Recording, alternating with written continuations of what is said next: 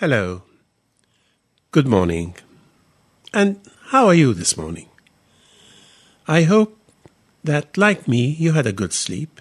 I love Sundays, because even though I'm retired, I still look at Sunday as the day to recuperate, charge whatever batteries I still have, and just enjoy not doing any of the routine things I could be doing in, on other days. The important thing is the feeling that Sunday has to be different.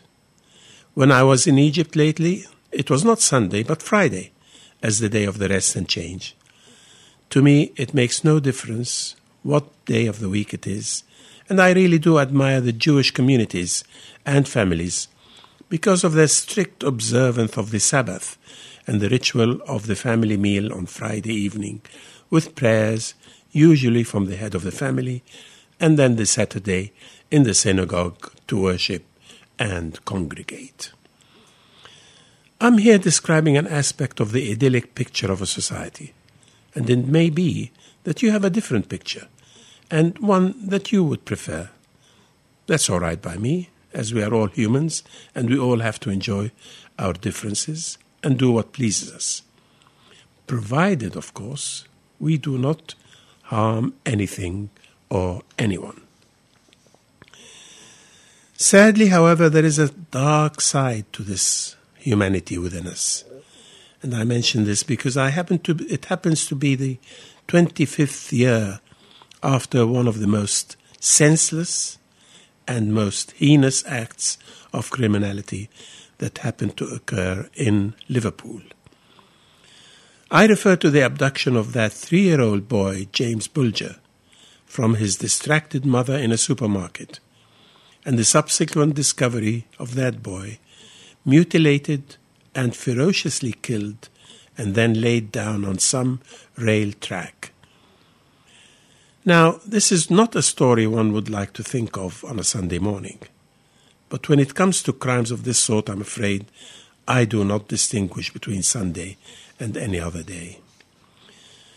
I'm aware that my listeners may be too young to know about that crime, but I'm also sure they're old enough to realize that similar crimes have happened recently, both in England and in other countries, particularly in Pakistan, where a young schoolgirl was abducted while on her way from school to home. She was then sexually abused and mutilated and murdered. Actually, this happened on two occasions, recently in England, and at least two occasions also in Pakistan.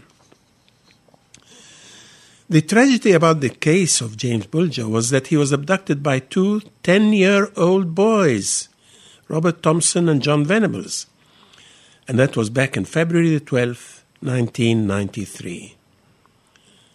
The other crimes were committed by adults, and in the recent case, by no other than the father of the abused and murdered girl.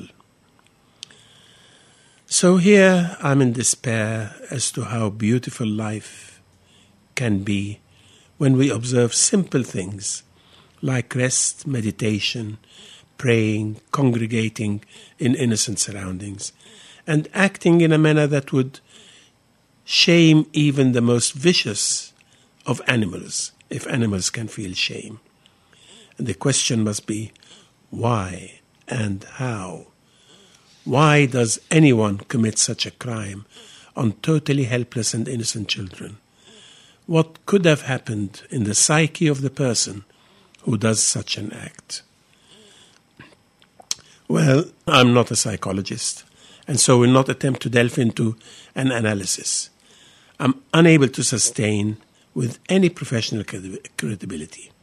But I do know one thing, and that is if we allow ourselves to read just one sentence of wisdom or one verse from any of the scriptures just once a day, this may be enough to work its way into our inner thoughts and feelings and hopefully set us off on a benevolent course for the rest of the day. One sentence from the Lord's Prayer that says, "And lead us not to temptation," maybe the whole balm we need for our spirit to rectify itself and for us to rethink any aberrant ideas we may have at the time. Of course, it's so important to consider how we bring up our children.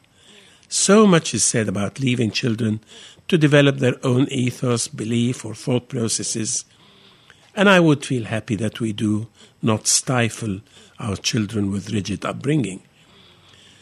But we also always pride ourselves as parents that we try to give our children the best education that we can afford and the quality of life that we can assume.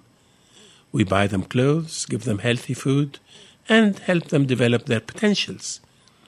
All well and good.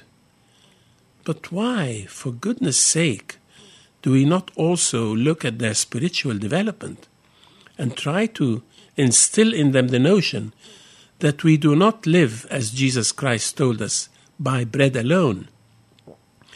Let us teach them, according to Baha'u'llah, the founder of the Baha'i religion, the value of an act, however infinitesimal, is, when viewed in the mirror of the knowledge of God, mightier than a mountain. Every drop proffered in his path is as the sea in that mirror. That mirror is the mirror we see our, ourselves in and allow others to see us as well. In this way, we could feel proud and gratified that we only act in our lives in a manner that quantifies the good we do and allows its effects to multiply, especially when others also contribute in the same spirit. Goodbye. If you've enjoyed this podcast, why not keep up to date with the sound of Surrey by listening live at brooklands radio dot co dot u k or through our free mobile app.